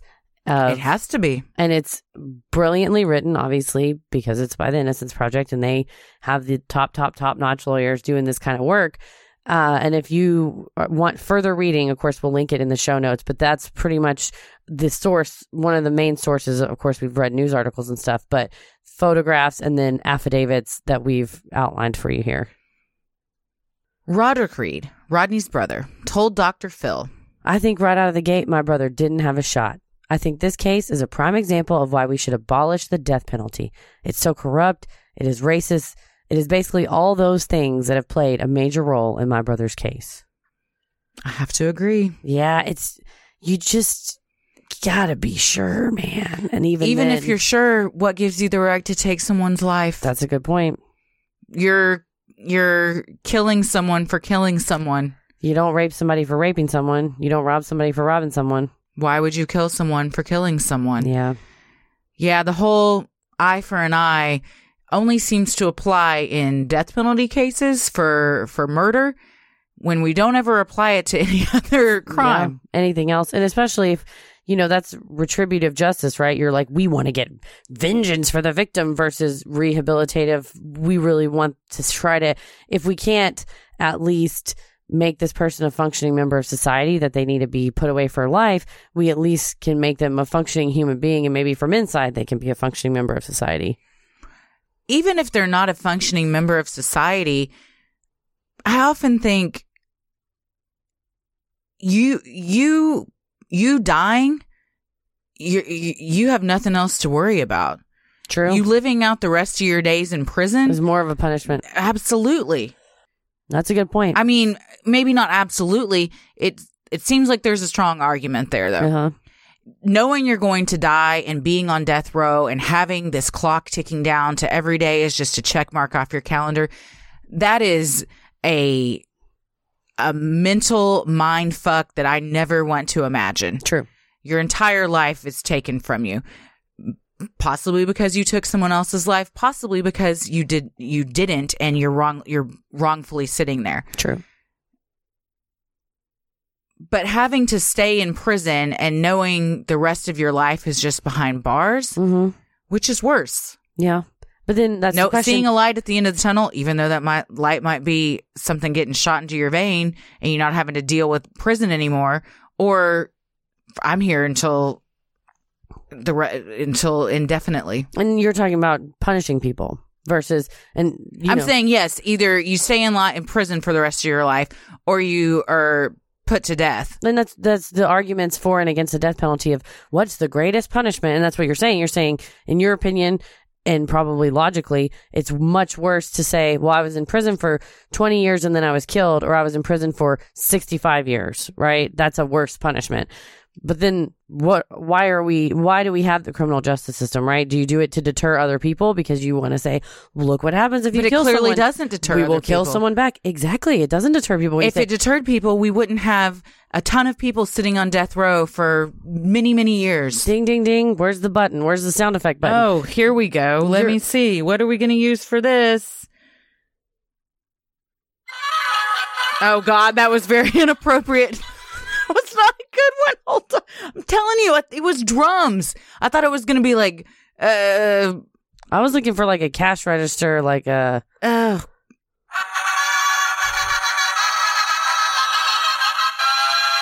We have to, we gotta beta test this, but nevertheless, I think that you hit the nail on the head. That like the point is, it doesn't killing someone back for killing someone doesn't deter no. crime.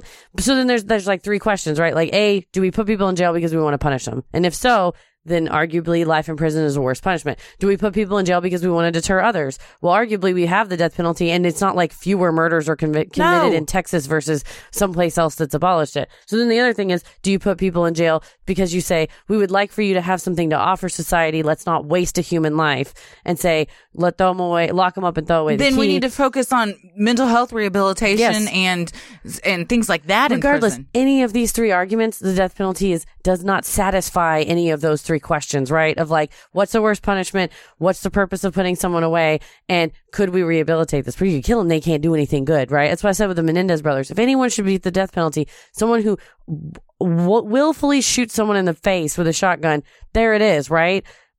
And that's a whole ep- a series of episodes but in that case, even then, they have gone on, even though they're going to be in life in prison for life, they have gone on to uh, make Create other, a new life. well, and, no, a I'm saying meaningful life. They've gone on to make other people's lives better, Mhm. and so the it's a starfish thing, right? Like you can throw the one back, right? The horseshoe crab. You can. I can't save everyone on the beach, but I can save one, and think of all the ones that the Menendez brothers have saved. So anyway, we've gotten off on a tangent on the death penalty, but nevertheless, I think the death penalty, especially if justice is meted out in a racist way, then it's going to be the uh, the result is going to be and it, and there's a ton of statistics there we didn't cover them in this but do the research on your own you'll see that when it's a black per- perpetrator alleged perpetrator and a white victim the rates of worst punishment has i mean it's it's way higher than if it's a white perpetrator and a white victim A petition to have Governor Greg Abbott stay Rodney's execution in light of new evidence garnered over 2.9 million signatures. Celebrities like Oprah, Rihanna, Kim Kardashian West, and Meek Mill have all spoken out in an effort to pressure Governor Abbott to take action. Graffiti in downtown Austin appeared in early November of 2019 in two locations that read, greg abbott can but won't stop the murder of rodney reed On November 5th, 2019, a group of 26 Texas lawmakers from both sides of the aisle wrote to Governor Abbott. The lawmakers urged Abbott to grant Rodney Reed the reprieve, until new developments in the case are fully resolved and that until then, the cloud of doubt would remain over his conviction. Republican Senator Ted Cruz said in a tweet, If there's credible evidence there's a real chance the defendant is innocent, that evidence should be weighed carefully. Republican Congressman Michael McCaul likewise said, A death sentence is final, and given the doubt surrounding his innocence at this time, I believe our state cannot execute Mr. Reed in good conscience. So the fact that you're seeing people from Both both, sides. sides. of this are saying we cannot in good faith execute this man based on what we know. Mm-hmm. You've got to look at that. Yeah, it's it's very convincing. That same day, the Texas Catholic Conference of Bishops called for Governor Abbott to grant Rodney reprieve as well. The bishops said that while they normally Engage in advocacy efforts for every single Texas execution by urging the state to grant reprieve as a matter of mercy, based on our position that the death penalty is inadmissible in modern society. but that in Rodney's case, We are engaging as a matter of justice rather than mercy because there is substantial evidence that he may not be guilty of this crime. That's pretty powerful. And they're invoking the Lord. So not only is it But they're saying this isn't even about the Lord. This is about the fact Justice. this is an injustice. For sure, for sure. And throughout all of this, you know what Greg Abbott said? Nothing. Silence. And oftentimes, silence says more than any words can. Inaction is, yeah, sometimes inaction, is, the an action. greatest action. Despite the evidence, the outrage, and the very real and likely probability that Jimmy Fennell, in fact, was the real perpetrator, Rodney Reed was still scheduled to be executed on November 20th, 2019. That would be three days from when we are recording this right now. Yes, and the, the day of release. Yes, the day this will come out.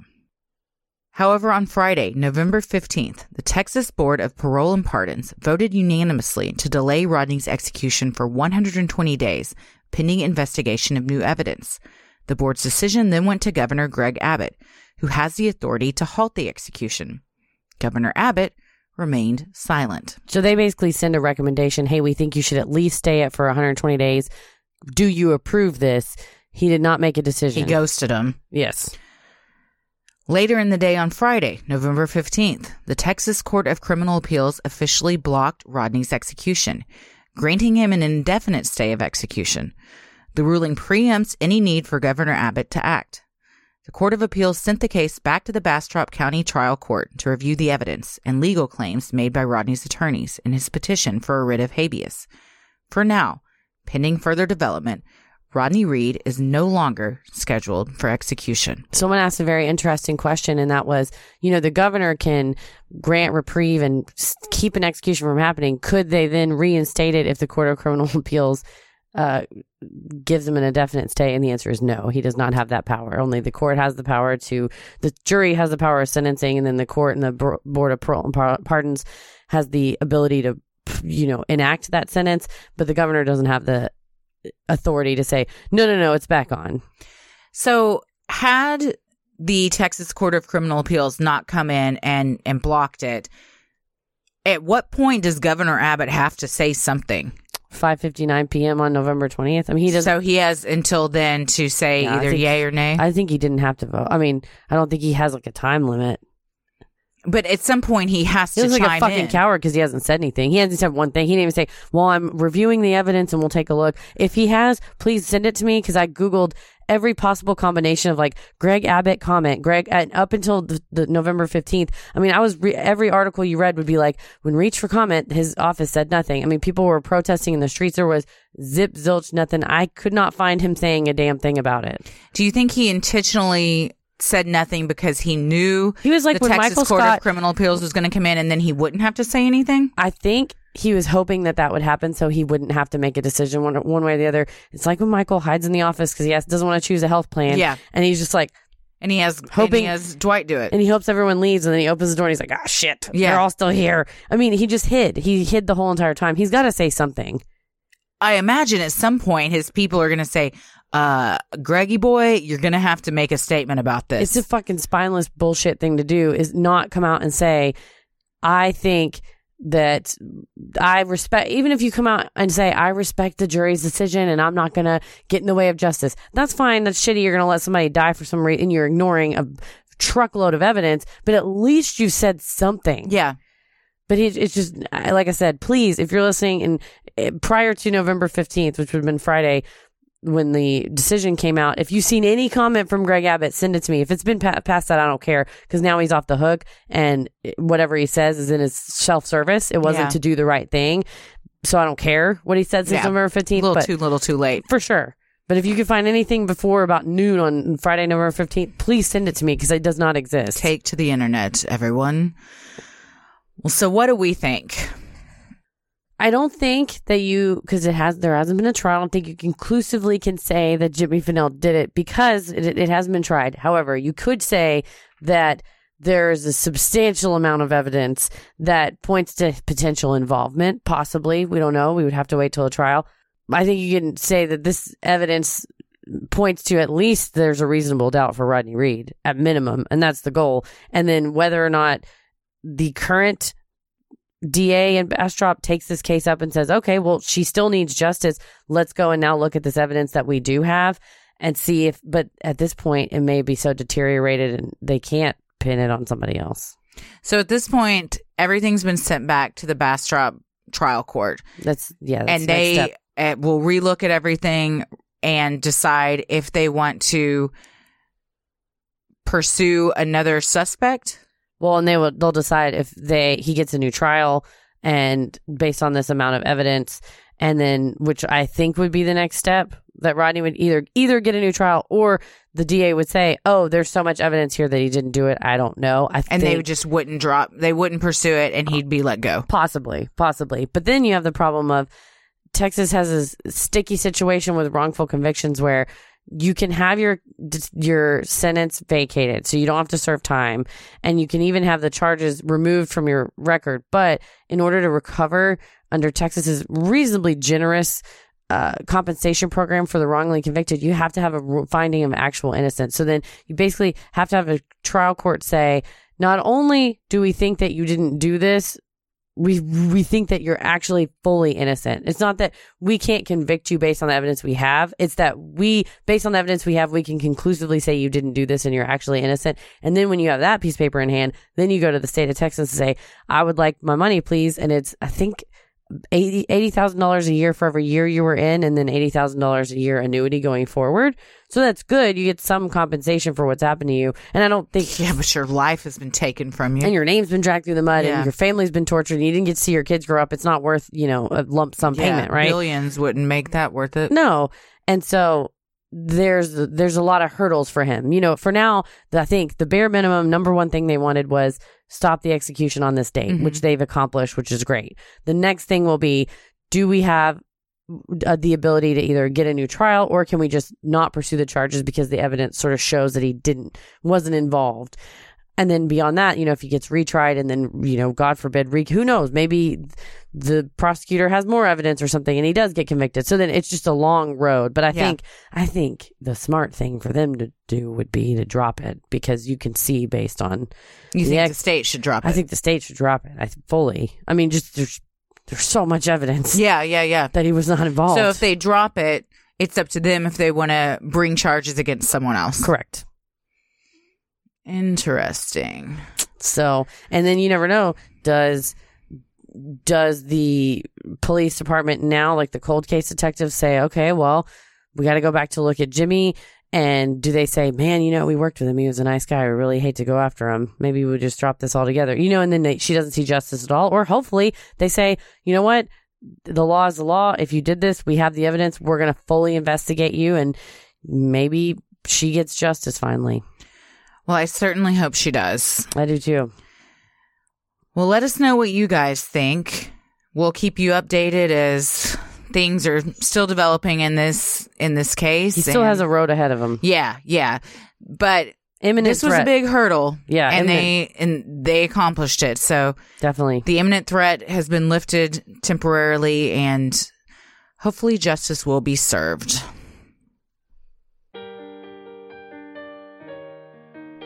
Well, we have a live show this Saturday. Coming up November 23rd at 7 p.m. at Dallas Comedy House in Deep Ellum.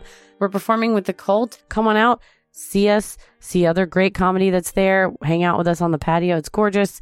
And The uh, Christmas decorations are up, Yes, and it looks quite nice. lovely trees everywhere. It's very cozy. Get you a spiked hot chocolate, which is a Mm. perennial favorite. I forgot. It's like you know you. The year goes by and you forget. That's like one of my favorite part about the the Christmas holiday season is the spiked hot chocolate. Spiked hot chocolate. Mhm. I have been on a pumpkin spice latte kick lately. What? I need to stop drinking so many. There are 10 million calories. but you know what? The month of October, I probably had maybe four a week. Like a lot. Like so many. I had one today. I had one yesterday, but until uh, once and the the Christmas one's are already out. But I'm like, I'm gonna milk the pumpkin spice latte until, Thanksgiving, and then December first, I'm switching over to peppermint. I'm addicted to the pumpkin cream cold brew. I'm addicted. See, I like um latte, cold brew.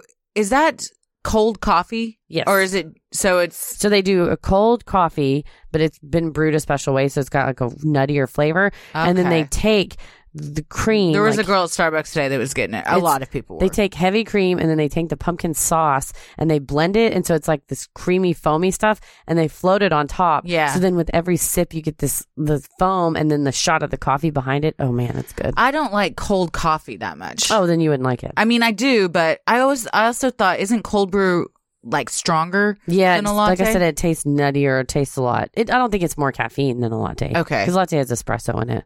Although I don't know. Mm. Well, regardless, shout out to Starbucks. I bought some pumpkin gluten free pumpkin pancake mix today that Ooh, I'm that excited to try. Yeah, sounds very and good. it can also be used in a waffle iron, which my Snoopy shaped waffle iron. Very Mm, love that. Love I have it. a Snoopy uh, snow cone machine. Oh, very nice. We need to have a Snoopy snack party. We should. Snoopy snack party. Well, Sinisterhood will always remain free, but if you wish to donate to our Patreon to help offset the cost of making and hosting the show, you can visit sinisterhood.com and click on Patreon in the top right corner. You'll get some sweet perks like Patreon exclusive content, a Sinisterhood sticker, membership to our exclusive Patreon Facebook group, a special shout out on the show, and a monthly bonus mini-sode. Make sure you stick around after our sign-offs to hear your shout out. We have also now brought our love of improv to our Patreons with on air improvised scenes based on your Patreon suggestions and fun discoveries we've made in past episodes. So be sure to join Patreon and check those out. So many of you have been tagging us in pictures of you sporting your sweet Sinisterhood merch. Keep those pictures coming. If you want to get some cool Sinisterhood swag like t-shirts, mugs, totes, and even clothes for your kiddos, visit sinisterhood.com and click on shop in the top right corner. What a nice Christmas, Hanukkah, Kwanzaa gift. Any kind of gift, Festivus. Festivus is for the rest of us. I got a big ass Festivus pole I'm going to put in my front Love yard. it. I saw Can't a lady in San. Fran- uh, San, Fran- San Antonio got in trouble for putting her uh, snowman in her yard too soon. Her HOA said Oh. that it was a violation. Do of you have an HOA? No, We don't have one either. no. And so they said, yeah, the neighbors were uh, in standing in unison. So then they all started putting up Christmas decorations early too. So I'm thinking if I put my Festivus pole up, my neighbors will So the na- oh the HOA was trying to get her, was mad. And but then the, neighbors were in solidarity with correct. her. I believe she's pregnant and she's Isn't the due. HOA made up of your neighbors? Yeah, it's probably it's probably those Gladys Kravitz bitchy, you know. It's my Grinch. Be- that's my Bewitched reference for the show, but yeah. So I think that it was the the controlling kind of mad neighbors Mm, Well, good for those neighbors that supported one of their own. exactly. Well, the best thing you can do to help us grow is like, review, and subscribe on iTunes or wherever you listen to your podcast. And tell a friend who you think would like us to check us out. It means so much to us and really helps small podcasts like us get more exposure. You can follow us on Instagram and Twitter at Sinisterhood Pod and like us on Facebook at Sinisterhood. Christy, where are you at on the computer? I am on Instagram at Christy M. Wallace and on Twitter at Christy or GTFO. What about you? Well, on my Instagram today, I was looking at your Instagram to look at Ella at Buc-ee's. which Ella had her first visit to Buc-ee's. She was a fangirl. Tommy was like, I'm a fangirl because she was wearing her Buc-ee's pants, her Buc-ee shirt, which is her favorite outfit. It's so cute. And for the past couple weeks, we'll be like, who's on your shirt? Buc-ee's. When you gave her the little toy, you said, "Who is that?" And she was like, "Buc-ee's." It was the best thing I've seen on the internet. I mean, probably months. She, uh, we were there for hours. It- I mean, you can spend I'll hours. tell you what, did some Christmas shopping. uh, several people are getting some Buc-ee's Christmas presents. Got several Everyone- turkey sandwiches, Everyone's getting three bags of nugs. You got so much. Nugs. I have three bags of beaver nuggets. so much nugs. Well, I because I texted you and I was like, "Do you want some?" And then I already bought them, and then you said no. So if you change your mind, Oh, thank I you. have a bag of beaver Good to know. Maybe you. I will take some. And my family loves them. And if I had beaver nuggets out at Thanksgiving, I'll be like a Oh, hero. So I'll bring them. Thank Yeah. you. Please do. I'll say courtesy of Christy. So uh, if you want to follow me on social media, I'm on Instagram at Heather versus the world and on Twitter at MCK versus the world. As always, the devil rules the airwaves. And keep it creepy. Hey, everybody. Thanks so much for subscribing to our Patreon to support the show. Here are your special Patreon shout outs Valentina Harper, Maggie Walsh, Lisa Brooks, Margaret White, Jess Stom, Elaine Martin, Alex Tanashuk, Joe Jones, Megan and Nudie, Christine Terry, Christy Anderley. And Caitlin Armitage. Thanks again for supporting the show, you guys. We could not do it without you. We really appreciate it. Thanks so much. Keep it creepy. Sinister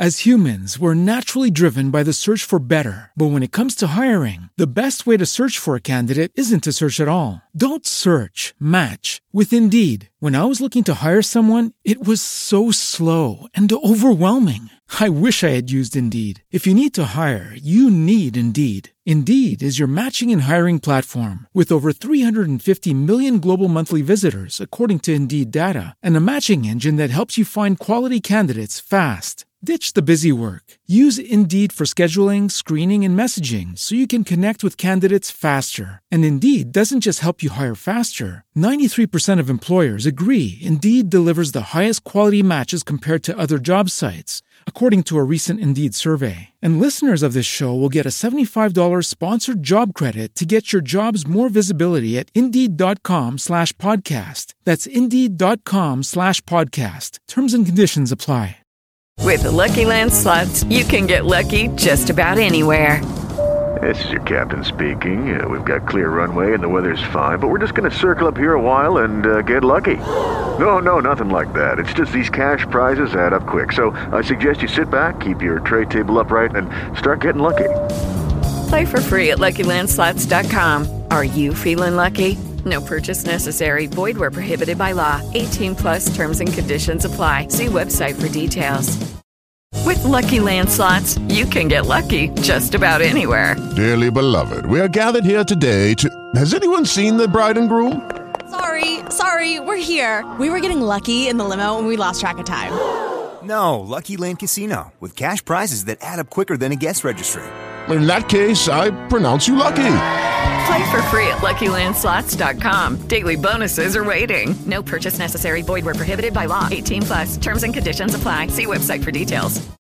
Lucky Land Casino asking people what's the weirdest place you've gotten lucky? Lucky? In line at the deli, I guess? Aha, in my dentist's office.